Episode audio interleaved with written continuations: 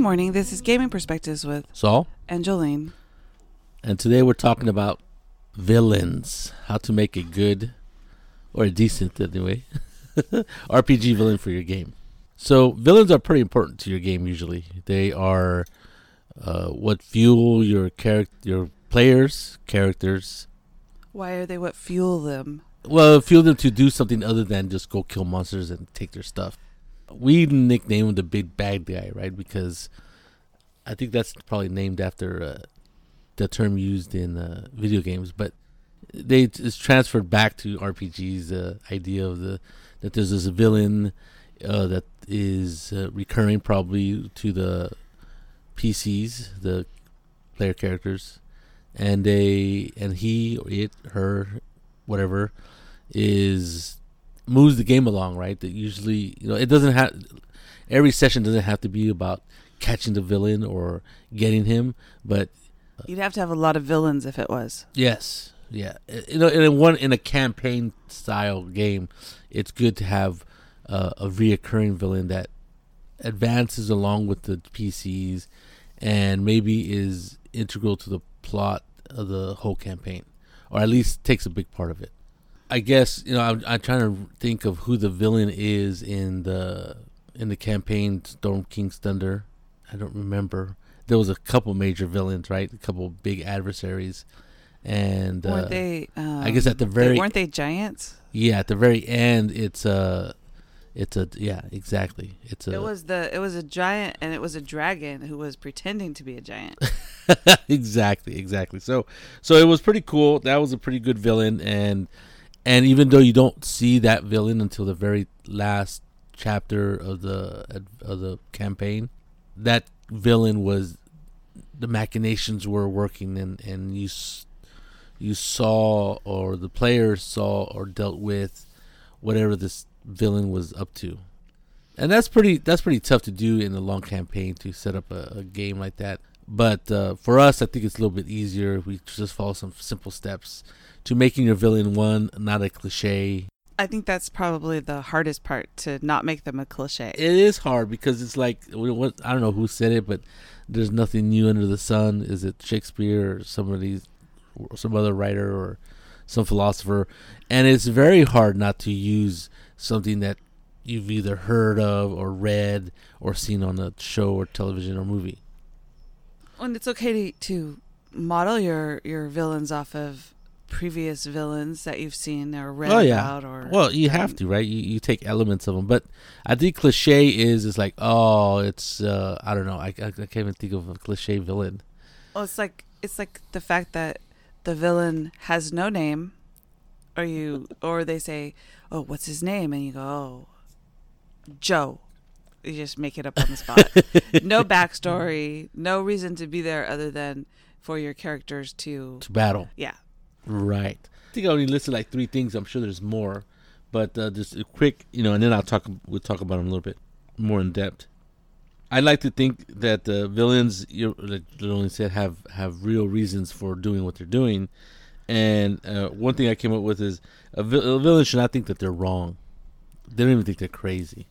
Well, maybe they're not crazy. Maybe they're just evil. Well, yeah, a lot of sometimes villains they, they come across as being nuts, right? There's there's a- and because this is because they probably uh, the GM doesn't hasn't formulated a reason for what the villain is doing. So one of the things I put down that goes along with that is that you should give them a well-rounded backstory, a reason. The make sure making sure that that you know, and it doesn't have to be long or anything. Maybe just write a paragraph about in your so that you have an idea of who Yes. this person is. Well, I wrote that same thing down. I said motives.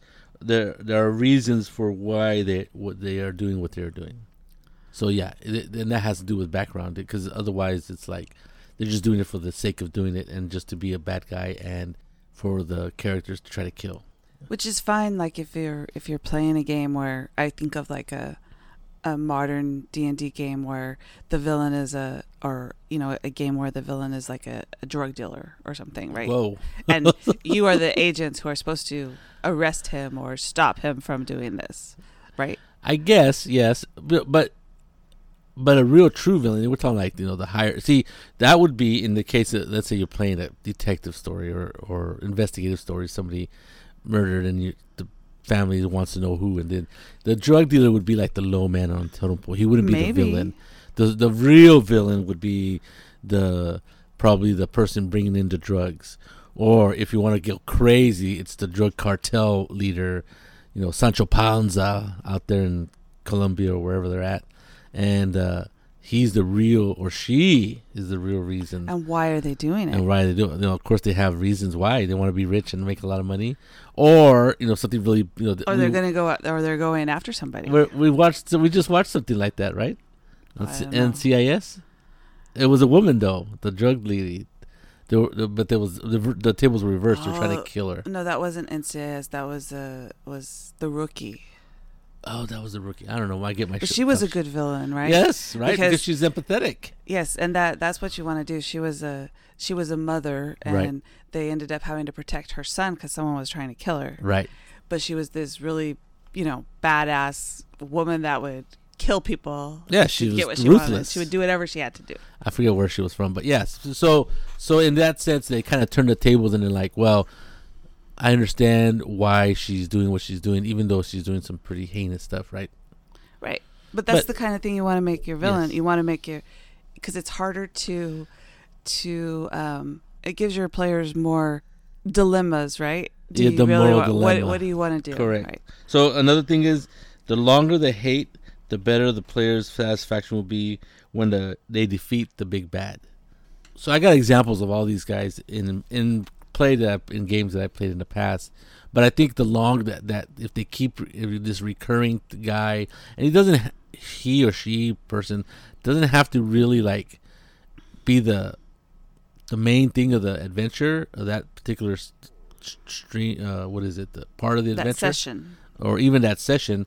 But if he comes in every once in a while and, and or his hand or some element of what he is doing appears or is they find that the characters find out about it saying oh it was you know Darius the Gray that was up behind this you know robbery or whatever whatever that the you know they, they see signs of him or even glimpses of him. They you know as as they as they finish this certain session and they de- defeat or or overcome this latest obstacle uh, they see him you know either distantly or that he leaves a letter for them or anything that ties you know and they're like ah you know that just really aggravates the players to really hate this character more. When the time comes to defeat him however that is done they really get satisfaction out of it. In my illustrious career as a GM I've had uh, I've had a lot of luck. Sometimes uh, you have players that will latch onto an NPC and just by their wanting to interact with that NPC and that NPC may not be a big bad guy In your head at the time. in their head at the time and the players just latch onto him and then they're they really start disliking him for whatever reason and sometimes it could be just imagined you know they, they come up with their own stories in their head and that's gold right that's as rare as gold when players really go after an npc and you're you're like wow you know they really they really don't like this person or, or this thing Well, there's in the campaign that we played. I think it, it. I don't know if it was when we were doing the, the one you just mentioned about the the the king, the giant king. storm Uh, king's thunder Remember, remember that? I don't know if it was in that campaign or a different campaign when Ian decided that he was gonna steal um, the wizard's pavilion. Was that that was that that campaign? yes that's actually re- before St- storm king's thunder Oh, okay. It was before but Storm King's it's Thunder. yeah, but it's reoccurring So, so I don't know what we were doing, but he decided that he wanted to take the pavilion because it was this pavilion that that you could put anything inside of it and close it up and take it with you and then open it up. Yes. Well, I forgot how they figured out that he that this thing worked or was the, the way it was. But he stole it, and then the wizard or sorcerer or whatever he was, this this evil guy, wanted it back, and he was he was goes, "I'm gonna kill you," and so he's been a reoccurring villain in in our That's games. One of them I was just about to mention. So in this case, I got lucky, right? It was he was just and he wasn't just not just, but he was a a, a bad guy who was uh, manipulating or encouraging orcs to rise up against uh, rise against this human settlement. And so I don't know, I don't know how he got into this. So I, I just came up with this idea. Oh, he has this pavilion, and they're like, "Well, how did he have all this stuff? Because he was a wizard, and so he needed all this stuff, like all kinds of components and stuff." And so I go, "Oh, I don't know." So they, they I forget how they. I've, uh, it's been so long. I mean, this is how reoccurring uh, the villain he is. They find out that this pavilion is mad. Oh, I think he. We they- saw it. We, We saw, saw it, him. yeah. He would say some magical word, and it would like fold up into itself into a, a nice small package. You know, a, a pack, uh, like a backpack size. And this was like a pavilion, one of those big circular ones you see in the, you know, in all the movies. And uh, and another thing is they they saw all kinds of things go into this pavilion. You know that they had chairs, they had stuff, and so they're like, whoa. So then at one point they were able to steal it. I, honestly, I don't even remember how they did it. And so they stole it, and it turns out that this thing is like a portable hole, right? That, that, that kind of, you know, it's obviously a really powerful magical uh, magical artifact that, with the word that they heard the magic user say, it opens up, and then and then it opens up into a large pavilion that can hold, you know, like twenty people in it, and can sleep a whole bunch kind of became kind of a crazy thing that they used because they use it to transport all kinds of things like Well, like the boys bought these chairs for some reason. I don't know. We were in some town, and Saul said, "What do you want to do?" And Ian and Alan and Augustine came up with this idea of buying chairs. i think because They were going to rent them out to somebody. kathy was doing the performing thing right That's right. and, And, and so they go well is there enough chairs for the people coming in because she rolled really good on her performance check or whatever and so a lot of it was drawing a lot of attention and it was so much attention that this bar was full and people were standing so then I thought it was outside. no the first it was Oh, inside Okay.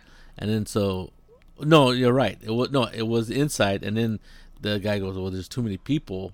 You know, maybe we should move it outside." So then they moved the show outside, and so people were standing watching this, and they're like, "Oh, do you want a chair? I'll rent you a chair to sit down in." And so it, I think we had re- recently either gone to the Renaissance Fair or somewhere where there were no chairs and they had to stand up for the day. I don't remember. I think you're right. I don't remember what it was. They were like around nine or ten. yes, they were very young. Yeah, Well, and they started. So they went with this with these. uh so they wanted to make chairs, right? And they, you know, and I forget which one of them. Probably Alan had a, you know, a craft skill. So he's crafting all these chairs, and I'm like, okay. And then they go, "What are you gonna do with them?" We go, "We just put them in a pavilion." So they had, I forget how many chairs, what twenty chairs that they At bought? least. And they would rent them. I'm like, nobody's gonna rent a chair. And they're like, really? You know, how long is Kathy's performance? You know, the the Kathy's the player. Uh, I forget her name of the character. Savriel. Savriel, yeah. And Savriel was like, uh, she was like a former gladiator, so she put up this gladiatorial uh, weapon use. Uh, She used tridents. tridents and nets.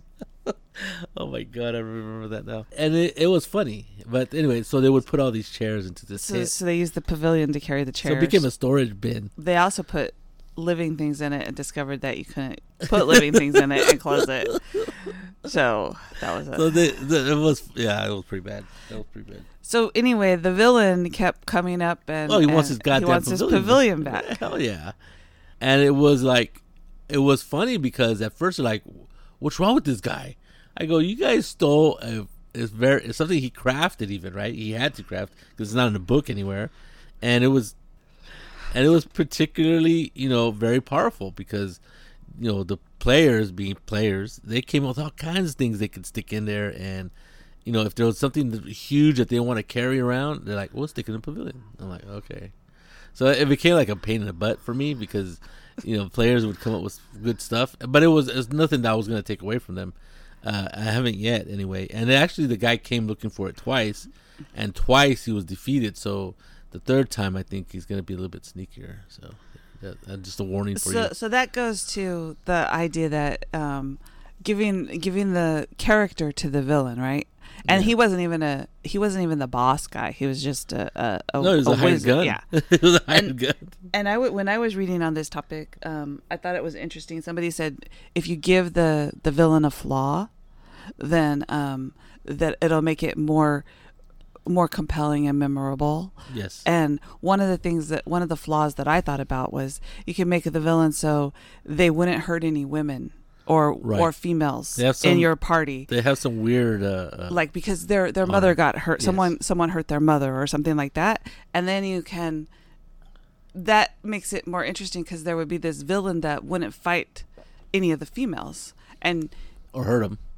or hurt him right so so that would make it uh, that would make battling him more interesting because you could you could you could play with that right your, Oh, your as the player characters characters. your characters would figure it out or your Maybe. players would figure Maybe it out they could try, and I think that's a good thing when you give out information. You don't tell them, "Oh, he can't hurt women and children," simply by what he does. You know, he targets the men when obviously a woman is a woman character is is in front of him, or especially since like in our group the a lot of the women are fighters or even the guys play women right ian's character is, is a female is it? I forget. yeah she's an elf Okay. I forget which one's which sometimes. and and kathy plays this this fighter this well, yeah, she's a uh, uh, female. she's also half elf we got a lot of elves in our party yeah, yeah, yeah. and i play a sorceress in that group and um Yes. yes. and i often run forward because the i know the boys will follow so, she's like the she's like the worst sorcerer you want in your group because like we want to go this way. They're like, not sure about that. Then she goes off running. They're like, oh, there we go. I guess we're going that way. That's how you move the story forward. when that, that- it is, but that comes from the fact that I've been playing with them since they were kids, right? And when they were kids, they had a. I was Steve and I were always trying to to make them do instead of just doing whatever they wanted to do to try to get the story to move along. so a lot of times that meant one of us just going, and so I discovered that if I went, they would follow me, so I didn't get hurt. not a not a good idea, by the way. So that's a good example of a slow burn, and uh, and it and be, it wasn't even planned, right? I didn't plan it, and that's a little bit of uh, of of gold that the players latch onto, or they kind of made me make him a recurring character because they stole his tent, right? His pavilion, and so I'm like, yeah, he's gonna want it back. That thing's freaking Because he's a wizard. and yeah, and he and he had his stuff in there, you know, and I'm like, yeah, he's not gonna like, oh yeah, you know what, it's okay. No, Yeah, it's- they it's- can have it. it's worth you know hundred thousand gold, and it took you know three years for me to make. It's okay. It's took, yours now. took two No- years no- of my problem. essence to to deal with that. So so that's really a cool thing that happened when he came back and tried to kill him and they and try to take it. He wasn't uh, he wasn't dumb enough to get himself in a situation where he's gonna get killed or, or caught. So he would do stuff and get away. And lately he hasn't showed up though. He kind of they think he had something to do with the one of the last missions they went on, but that I ran, and uh, but you know it wasn't for sure. But that's cool, you know. So that so when he shows up, they uh, and I don't think they I think they have his name finally, but they didn't have his name. They call him the the wizard or the the pavilion guy, pavilion guy. So that's pretty cool. I think that that works worked out in my in my uh, easily for me. And like I said, having them recurring, and when they fi- when they finally defeat them and and get rid of them for good, I think they're all gonna high five each other, be really happy with this with however they defeat them. So having the, the villain not think that or not believe that he's crazy or in the wrong is probably another good element of a villain. my my example of that is and Saul and I talked about this and he said well he does kind of think he's crazy the Joker Oh yes, and I read about it I don't I don't like I don't like the Joker myself but um but you don't like the character. he is insane he's a good idea a good um a good example of an insane bad guy right Right. because you don't know what he's gonna do Yeah, he has. Well, yeah, I don't know. I think. uh Well, he is crazy, right? So he'll, he'll Right. just do whatever, and and the crazier he is, his the thing is with with uh with the way crazy people or villains are portrayed is especially like the Joker is you can't count on him to do certain things. right he might it might be there might be a plan but Yes. he's not gonna go with it Yes, and he's and they're more and they love you know altering the plan. yeah right? So that's cool. Yeah, and and I don't know. I I think the the Joker character was, is probably a pretty tough. Not for me, it would be pretty tough to play because he's just so chaotic there. Yeah, Yeah. chaotic is a good version. Good. But you could you you could base it, your bad guy on, on somebody else, like with those like an insane person, right? Right. Or he doesn't know he's insane, or or he does know he's insane.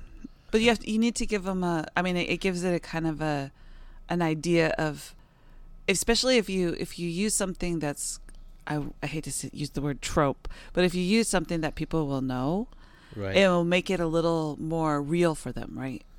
right. Yeah. I'm not saying everybody knows crazy people, but they they've seen them the movies and stuff. So Oh yeah, they've, they've seen people portrayed as nuts. Yeah, I was gonna say uh, an example of this is I had a character a long time ago. I was running space opera, and uh, it was uh, but the characters were in charge of a space station. They were in charge of a security. They had just left the military, and the characters were were in charge of the security of the whole base. And so the the characters were. I ran this at convention, so there was between six and eight characters players kept playing. So you know they had plenty of people to, and they weren't you know the actual security grunts. They were like the consultants, right? They they they often did stuff for the, they went on all kinds of different weird missions. But in this this current mission that I or adventure that I ran, they were. Ima- space opera has like imagine 1980 nations in space, right? Because it was made in 1980. So there was, you know, the, the the idea of like the United Federation up there in space, and then that was kind of patterned after the United States, and then they had the GPR, which kind of, you know, after uh, after uh, Russia kind of thing. Anyway, and one of the them, but there was one bad guys that were patterned after I would say Nazi Germany because they were, you know. Uh, they were xenophobic. They were they had this idea of pure human stuff. So they didn't like they literally didn't like aliens, right? And almost all the characters, player characters in my game were alien of some sort. You know, there was, and space opera was like very had all kinds of different types of races. There was cat people, dog people, Wookiees, but they were like more Ursoid, so they were more bear-like than whatever Wookiee is. And uh, anyway, so they were in charge of the security space station, and it's because it was a space station that was out, kind of like Babylon Five, right? It was supposed to be like a neutral area, so they were hosting some sort of uh, political gathering, and one of them, one of the eh, political people was this from the Azuriac Empire, who which is this bad guy, bad guys. You know, they're pro, uh, you know, pure strain humans and all this BS, and they're particularly nasty people. But so this guy shows up. I forgot his name, and they hate him from as, as soon as he gets off the ship, right? Because they're told we have to guarantee this guy safety because he's on diplomatic immunity and all that crap. So they they they would like to uh, to scan his packages, right, his luggage, and he goes, "No, I, I I'm I'm not allowed to." Because of, of diplomatic immunity, so like uh, they gnash their teeth, the player characters, and so they go, and so they they they there was two things going on, right? There was there was that guy was on the on the on the station, and he wasn't crazy, but he knew he was right. He knew that his way was the best way, and so he was very arrogant. And when he talked to to human characters, he was very pleasant and very nice, but and totally dismissive of any any alien character. Right? Just why are you? I I you know he would say things like, "I requested human agents to, to be with me" or whatever. And of course, the players would like, "No, no this, is, this is what you get." So they they come across. So they're also the, in charge of this guy's safety, and so they uncover a plot to kill him, to assassinate him. And he's probably, I don't remember exactly who he worked for, but he was probably f- former military, like they were, and uh, they were very symptomatic, you know, with a sympathetic to that guy's cause because he wants to kill the the guy from the Zurich Empire. I think his name his name was Lars Steele. I just wanted to make that was the bad guy. that was the bad guy. So I want to make some of this really ridiculous name. And uh, though uh, if your name's Lars, I don't think it's ridiculous, but you know. So th- they've uncovered this plot to kill him, and then and then they uncover that, that this that this uh, ultimately this Lars Steele, this diplomat, had uh, had put a bomb on the ship. That was one, you know, one of the things that they they you know th- they found out. So on the space station on the space or the guy's I'm ship? sorry, on Oh. the space station, and he was intending on blowing it up. And of course, he made it look like it was some other world's type of bomb because you know they they they were able to scan it and they figured out that it was uh it was like mimicking the technology of some other star nation. I forget which one it was. So they're really mad, right? But they can't they can't divulge that that they scan it because that would break the whole you know, protocol and stuff. So at the very end, you know, everything happens. They save the guy, you know, and he's very thankful to the player characters for saving his life because some guy was trying to kill him, and of course he didn't thank the the non-human ones, just the human counterparts. So what they did is they did the old switcheroo, right? The player characters. They put put the bomb. They had the bomb, and what they did it goes well, and then they, they knew a bartender because it was a bar uh, like Quark's bar at the space station, and he had this big crate of like this wine or hard liquor, and uh, you know, and so he they put the bomb in there and they put a bunch of wine stuff, not wine, but the hard liquor on top, and then uh, they go, well, here's a here's a case of uh, a crate of uh, this really expensive old uh, human. Uh, I think it was uh, whiskey or something like that, single malt whiskey or something. And he's like, he opens the crate because he doesn't trust them, and he sees that there's bottles in there. And he thanks the player characters, and like he, he right. And so as soon as the ship leaves the jurisdiction of the space station, they blow it up. They blow this, and I'm thinking, man, these guys are like brutal. But but let me tell you, it was hilarious because it was like when that ship blew up, they were high fiving. It was like they erupted in in like they were so happy. They were just like, and that's that's what I'm talking about. The one, this was like a slow burn, even though it wasn't a long campaign. It was a game that I think it was a game that took like seven hours at a con, and I was like, man, and they were like super happy. They were like, like literally high fiving each other about mission. Well, I mean, they just well because the bad guy was a was a bad guy. Yeah, right? and he was everybody, like a Nazi. Like yeah, guy, he was a right? Nazi. Yeah, they Right. even have some not not Nazi emblem, but you know they had this. They really patterned after Nazi Germany. So the slow burn there was was they this guy was just they hated him, and every interaction they had with him was just left a terrible taste in their mouth, and it was like it was they and he I, theoretically had done nothing wrong up until the fact that they found the bomb. But they hated him before they found the bomb, right? So when they found the bomb, they were absolutely ecstatic.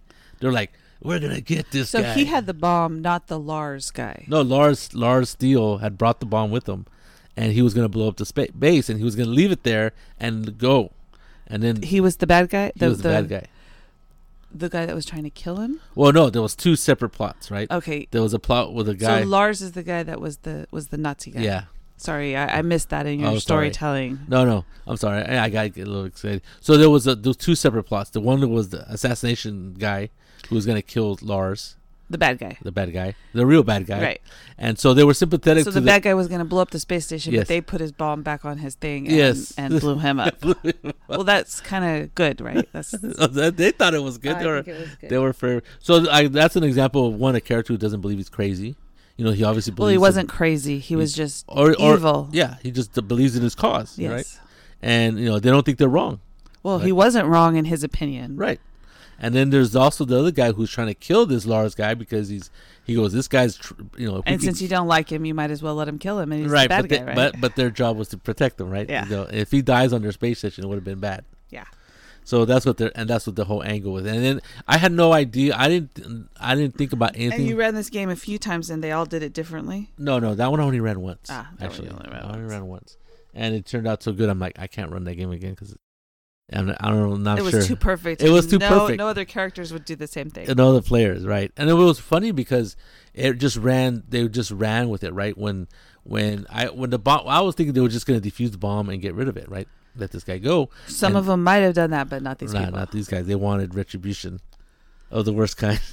well, and that's one of the things I wrote down was was making the villain, making it personal to the characters, having the threats of the villain be personal. yes, that, and that that that is exactly what you did, right? Right. You you made them him rude to them and right. and not even rude, just because he believed. Yeah, he- yeah. You're no- you don't even. Why are you matter. talking? And he would say that. He goes, "Why are you talking to me?" Which really got him upset. He goes, and then one, the person in charge of the, of the, they had no, they, they were they were former military, right? You know, a lot of people were like, they would they wouldn't care about the, the the structure of the military because they were civilians now. But a lot of them would say, "Oh, she's in charge, right? Because she was their sergeant or something like that." And so they she and she was a, a cat person, right? And she was badass, and so she would be the one that was implementing all these ideas and because they all referred to her not all the time but quite a bit and so the character the Lars Steele the the, the terrible uh, diplomat he would go, "Why am I talking to you?" He goes, "You're talking." She, and then some, you know, uh, that character, uh, depending on who played him, played her, they would like be not in that scenario, but in other scenarios, they were it, it was uh, they would play her differently. Like some players wouldn't use the whole idea of the command structure. They would like ignore it, right? They would do whatever they wanted. Other players, groups of players, would always refer to the to the command structure, even though there wasn't any because they were all equal. But they were but they were in the military together, right? yes, they were a unit. and she was their their And leader. she was their sergeant, right? Yeah. So, And even and, and so, so you always fall back on that. right. Well, these Well, people some did. people these would, people yeah. did, and so they would always push. And then once, and then they did it on purpose, right? Because once they realized that this guy really hated uh, anything alien, they would interact with him, right? They would purposely send the the they would Of course. yeah to antagonize him and he and then it was really good it was really well done and like i said i wasn't i was expecting them just to defuse the bomb defuse it throw out the space lock or whatever that just goes to show you that players will never do what you're expecting them to do. They'll And come I- up with ideas that you would have never thought of. and it was GM. brilliant it was brilliant because like because what happened was he he brought some wine right he that's what it was and he goes and he had and he had put it in the bar with the i think magellan's folly was the name of the bar. And uh he he put it there. He goes well i'm gonna i only want to drink my wine and, I, and that's all. But he never drank out of it. So they i forget some they figured out that this guy had put this wine there this case like a large case and like what and then and then they I forget how they figured out, but they figured out that it was there. Then like I said, then they took out they go oh, they took out the bomb and then they put it in a different case of this, and uh, from Magellan's Folly, and it worked out. And the guy guy's name was Rick, the bartender, the owner, and they loved it. I mean, it was like, like I said, I was expecting them just expecting, uh, which you shouldn't do as a GM, expecting them just to disarm the bomb and throw it away. And I think that one of the other things that that story and that you should remember about villains that you created, don't get attached to them because they're there for your players to defeat, right? Yes. They're not there for you to to play. I mean, you do kind of play them as an NPC, but just remember they're not you. Right. You're it's just the villain that you put out there for your players to that is destroy. right. That is a, a classical. Uh, what is it? Thing not to do. Right. This idea where you protect your villain because you really like them or whatever, and you don't let something happen to them. And I think that's why a lot of the GMs that I read when I was studying, when I was um, doing research for this, Yes. was they said just write a paragraph. Don't don't become attached to them, but make sure they're they're fleshed out enough to to entice the character players and make sure that they're that you have them well rounded enough. But they're not your character. Make sure you realize that as you're playing them. Well, because Lars Steele was supposed to be a recurring char- bad guy, right? And that's what I was using him as, and then I was hoping to use him as, even though I was running this at cons and I wouldn't always have the same player over and over. Over, I did have a lot of repeat players that would come back to my game a year later or at the next convention. So he was going to be a recurring bad guy, but that didn't happen because they blew him up. And I'm like, oh, for for example, when when I say you don't want to totally protect this bad guy against you know impossible odds, right? Like when they blew up that ship, I wouldn't want to. oh, he lived. Oh, he lived. He Yeah. he escaped. He there was an escape pod he got into. He realized there was a bomb. in There the was ship. something. Yeah, we wasn't really on the ship. You He's- might be tempted to do something like that Yes. because you put some effort into that bad guy. But just remember, he's there for the characters to defeat. right. So just like a, a good author who writes a book and you, they catch the bad guy uh, and they put him in prison or they kill him, right? Right. Depending on Well, in this case, like you're right. You you don't take that victory away from them. yeah, no. There's only so, uh, you might do it once. And you would be, I think you would be more happy that your players figured out Yes. whatever it is and they took care of it. Well, that's what it was, and I've, I've it's probably I think I've talked about that session before, but that's probably been one of the funnest games I've ever ran, because as soon as as soon as they captured the bad guy, they're like, but we really want Lars Steele, right? He's the real bad guy. Yeah, we we finished, we caught this guy, and I made him sympathetic to the guy because they had done ops because he was they were they were like you know Yeah, special yeah. forces, right? And this guy was a was one of they had worked with him before, but he had gone mercenary, and I guess they were kind of mercenary too, but they were like security. Well, that that's And- a that's a good good kind of. So Yeah. you did the right things for your bad guys there. Right, and and I like I said, I just expected them to disarm the bomb, but they really wanted to get that guy, and I, and then they were coming. That doesn't surprise me in the least. Yes. Role players are, are like that, right? You yeah, you'd 'em- hope so. You'd Especially if you give them a Nazi-like character that they're going that they're that is the bad guy. Yes. I mean, yeah, I Yeah. I, I, I would want to kill him too. yeah, not just let him get away with it. They No. that was it. Is that they didn't want him to get away with it, right? And I'm Yeah. like, I'm like, okay. And they were just like I said, they just ran with this idea, and they were like, and I did too, because I was like, I had not thought of that. You know what they were planning. I'm like, because they're they're they're talking with each other about what they were doing. I'm going, oh my god, that's brilliant. That's fantastic. I, I, I, you know, I couldn't have written that in. I couldn't have written that into the game. So I was like, and then I, I've told this before, but as a GM, that is something that that is to me is what makes role playing, running a role playing game super fun. Is that when I'm on a ride and I have no idea what's going to happen, I really don't, and I'm hearing the, machinations of the players. I'm like, wow, that's brilliant. Well, yeah, because you've made this this scenario that, and you've presented them with the with what's happening, and they go with it and do stuff that you weren't expecting them to do. So that makes it good when your bad guy is really bad, or or and there's all kinds of things that are playing into it, right? Right. And then the characters are going to come up with whatever they're going to come up Right. with and defeat the bad guy, or he's going to get away, and then they have to go after him again. Right. So I think that's probably I don't know how else to explain making a villain other than that. Yeah. Just Well, and like I said, the slow burn. In I have a slow burn in this in this short eight eight hour. Basically, it was supposed to run for eight hours adventure, and then there's a slow burn with the with the campaign where the recurring uh, wizard with the tent with the pavilion. There's two separate lengths of time, but there's still slow burn, right? Because at the very beginning they hate this guy, and they hate him throughout the whole adventure and every interaction of those eight hours that I'm running the game, and every interaction that they have uh, with the pavilion guy is they don't like him either, even though he's really the one that has been damaged in this equation. Except he was a bad guy to begin with, right? right. But but he's he just wants his stuff back, and they don't want to give it back. So if this was a, a law of courts and and and, and uh, laws, he could sue for his pavilion, and He he probably could. probably win. Yeah, right? Because he goes, yeah. well, I made it. It has my Yeah, but he's he, these are a bunch of, of of warriors and wizards and a fantasy world where he could sue all he wanted to, but they'd just kill him. right. Well, if they uh, could. yeah, I, I'm just saying that if it was uh, legally, he has a right to his stuff. Mm, there you go. And it doesn't matter if he was up to no shenanigans. It's you know, the only it feels like the United States, right? Yeah, If- I understand what you're saying. If he was like a drug dealer, but it's and not. It's his- Forgotten Realms. yeah, if he was a drug dealer in the United States and you stole his car and he legally owned the car, they'd tell you, you know what, he's going to sue for well, the car back. depending on if they, if if it was the cops, because the cops would just take the car. well, they might, they might, but if it was a private citizen, right? They're like, Yeah. you know, oh, he did me wrong. You know, he he he sold drugs to my kid or something, so I'm gonna get back. So you steal his his Rolls Royce, uh, you know, Silver Fox or whatever that thing is. That's worth two million dollars. So they steal it, and he goes, no, "I want my freaking." Uh, one, he'd probably kill you, but two, he'd sue you. Go I well. think he would kill you first before he sued you. you might you might go this, the the legal route, or she. There you go. So good luck making your villains, Yes. and just remember to make them, you know, personable and, And memorable. and memorable. yes.